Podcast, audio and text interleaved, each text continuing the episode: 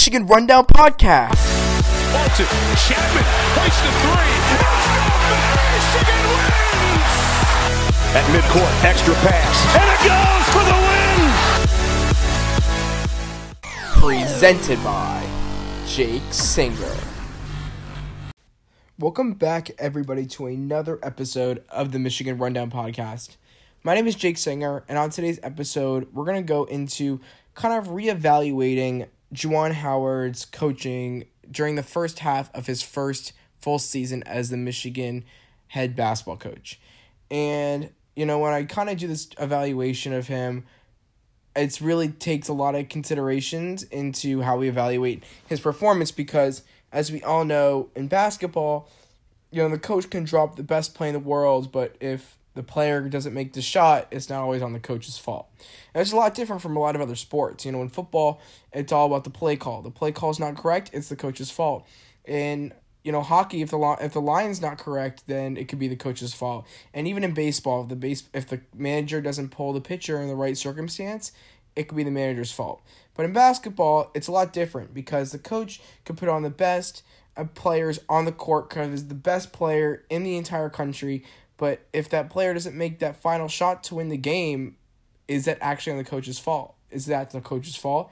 Or is it on the player? So it's really just a lot of, you know, circumstances to take in consideration and really reevaluate how he's doing. So I think sorry about that. Personally, I think he's doing, you know, a great job at at least getting the right guys and getting the Michigan brand back on the court. There was a lot of expectations this year of Michigan really being not a good team. They didn't even start ranked. They said they were going to have a rebuilding year. It wasn't going to be good. And Juwan Howard came right out the gate in that tournament in the Bahamas and really, you know, showed that Michigan basketball was here to stay. Um, you know, we killed North Carolina. We killed Gonzaga, who's still ranked number one in the country now. We beat Iowa State, which is a great team, and really we were on a hot streak. And you know, I think from all of our losses, Michigan's losses, first of all, have come to majority of really really good teams. They lost to Louisville, who is still number one, uh, who's still top ten in the country. They lost to Michigan State at Michigan State, who's again number eight in the country at the moment, still top ten in the country, and we lost to um, yes, yeah, we lost to Minnesota and Illinois, who were both actually coming off of really hot seasons, and we finally lost to Oregon, and Oregon's also still top ten in the country. So I think our losses are not to teams that were unexpected. Yeah, the Minnesota and, and Illinois losses were really unfortunate. Yes, they were away, so you could have said, okay, they were away, so that kind of put Michigan at a disadvantage. But at the end of the day, those losses probably were the two worst losses. Now, though, Michigan is sitting not even ranked anymore after all of that. And I don't know, I think personally it's a little unfair given that teams like Ohio State have now lost four games in a row and they can still be ranked 21st in the country, and how Michigan's not even ranked at all when, you know, there were just things that just didn't go our way.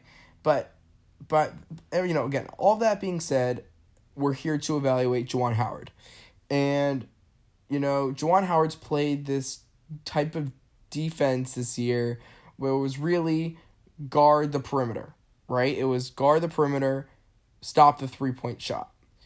And in doing that, it's actually, you know, it definitely has helped um, in three point shooting. Uh, for example, you know, just the other day when we played Minnesota, they only shot four for 16 from the three point game, right? Um, they shot 25%.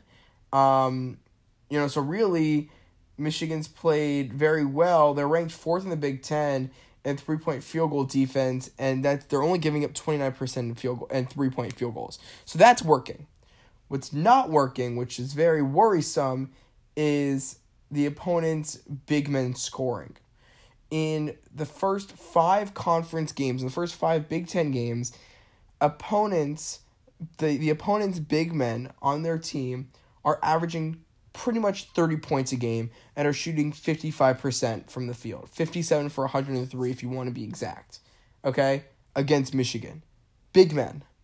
Like, First of all, we have a guy in Jon Teske who is seven foot two and should not be giving up 30 points a game. But guys like Iowa's Luka Garza, where we still beat Iowa, but Luka Garza still put up 44 points against us. Or Purdue's Trevion Williams, we still beat Purdue, yet they put he put 36 on us. Or now Oturu, I, um, in Minnesota was the reason why Michigan pretty much lost against Minnesota. Is because he just put on a huge show, and all these guys are their big men. So what is that saying? How can Michigan go about this?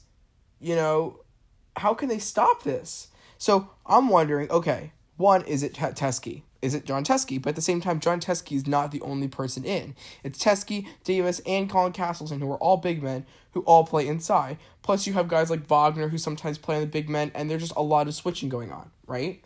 So you can't blame it on one player. Next is the type of defense we're playing. But at the same time, I do like, you know, Juwan Howard's philosophy of guarding the three point shot. Of course, you'd rather the player make a two point shot than a three point shot. But at the end of the day, they shouldn't be making shots in the first place. Like our whole point is to prevent that from happening. So really, what can Michigan and Juwan Howard do to prevent this so much inside scoring from occurring? I feel like it's literally every second, and it's not always just first chance opportunities. Jon Teske does a great job at preventing the first chance opportunity. The issue is is that I feel like the entire Michigan team does not rebound the ball. And what's happening is that the opponent is having so many offensive rebounds and so many second chances where there are so many easy layups that are taking place once they rebound that offensive board. So that is my that is my personal issue. It is not the type of defense they're playing. It is everyone is smacking at the ball, they're hitting the ball, they're just trying to hit it back. And that's not rebounding. Franz Wagner, I think, of all of our players, does that the most. Where when he sees the ball in the air, his first instinct is just to hit it. And when he hits it, that most of the time is hitting to the other team. I feel like the only player on our team that's really rebounding the ball is Xavier Simpson. Sometimes you see Xavier Simpson, who is the smallest player on the court, get up as just as high as Jon Teske is and rebound the ball and actually grab it and hold on to it. And if that is the case, when your six foot point guard is the only player who is actually rebounding the ball and trying to rebound the ball, that's why you're losing these games. That's why these big men are getting so many points because they have so many second chance opportunities. And that needs to change. I think that's the biggest issue. You know, overall, Juwan Howard is doing a spectacular job recruiting. We have an amazing recruiting class coming in. They're number four in the country, number one ranked in the Big Ten. You know, I just made an episode on that. If you haven't listened to it yet, please feel free go listen to my basketball recruiting episode. It is, you know, we have a lot of great guys coming in and that is where he's shining. But at this moment, and yes, I know it is understandable that these players are not his own players. We all have to take that into consideration that all the players on this team right now are John Beilein's recruited players. You know, they were recruited in John Beilein's offense and John Beilein's defense. So Juwan Howard's kind of, you know, he just came in here and he's trying to do the best he can with these players he has before he gets his own players.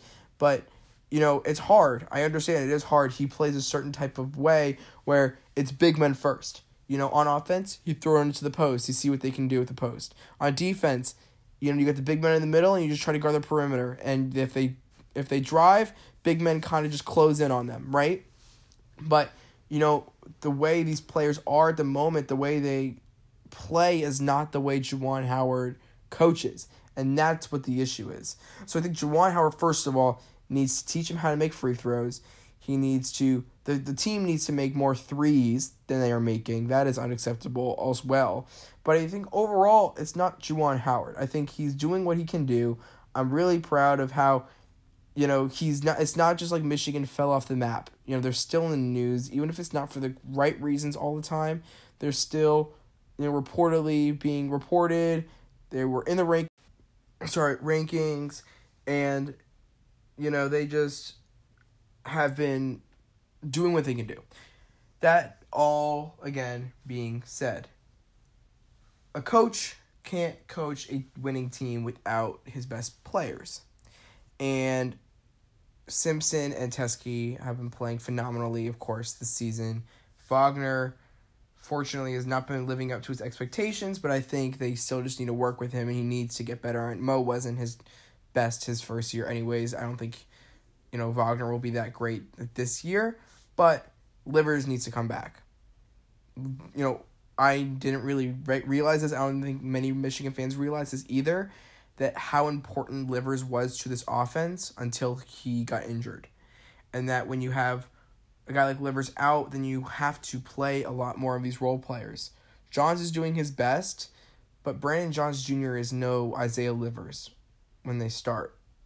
You know, Livers is that guy. He's the leader. He's even he's even like now coaching on the sideline. He's like writing up plays and things. But when he's playing, you think about it, right? It's Livers, Simpson, Teske, Wagner, and Brooks, I guess. But especially that three of Livers, Teske, and Simpson. Those guys have been playing with each other for three years now.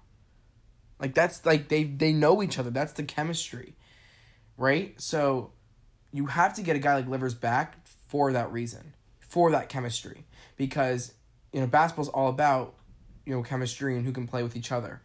And the sooner you can get Livers back, I think the sooner the team will start winning again because those the team was winning because you had a guy like Livers. Even if he wasn't putting up 25 points a game, he still had that threat.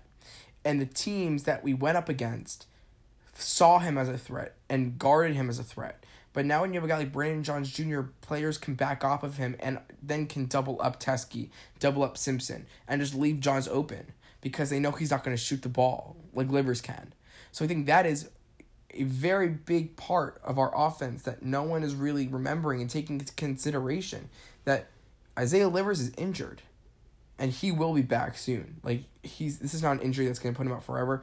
He might not be back for the next few weeks. He still might be out for the rest of January, but I think by February he should be back. And for the entire month of February, he can really kind of get back into his stride and I hopefully I'm hoping that then then by March and by the NCAA tournament everyone will be kind of back to their normalcy and that Michigan will be playing what they were playing at the beginning of the year.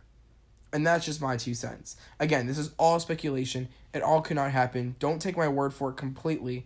But it's something nice to kind of keep in your mind. And you got to keep, you know, if you want to take a positive outlook on it, you know, because a lot of things are going wrong right now and that we need wins and they're not happening, at least you have that positive outlook as, okay, Livers is gone. So once he does come back, things could get better. But again, you know, nothing's for sure. But I guess I'm just an optimistic kind of person.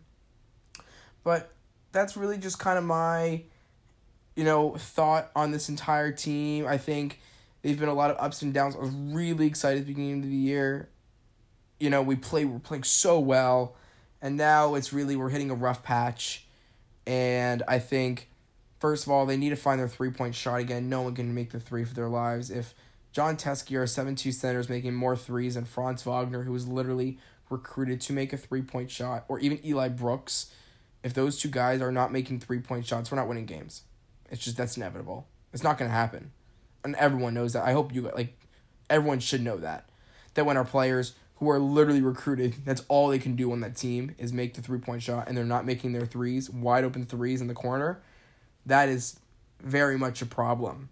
So they need to fix that. And second of all, just this defense. Like, do what you need to do. Juwan Howard, you have time now.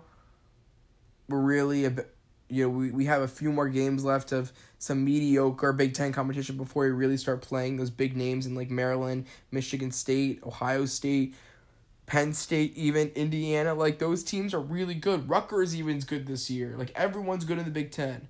So you're not you're kind of running out of time. They're running out of time. So they need to fix this stuff now, and they need to do what they need to do now to fix the issues that are arousing and come up with a game plan so we can start winning some basketball games and make us Michigan fans happy. So, I hope that everything happens. Uh, again, please thank you everybody for listening to my episode today. It really means a lot to me that you guys listen. You know, I really enjoy making these things, these episodes.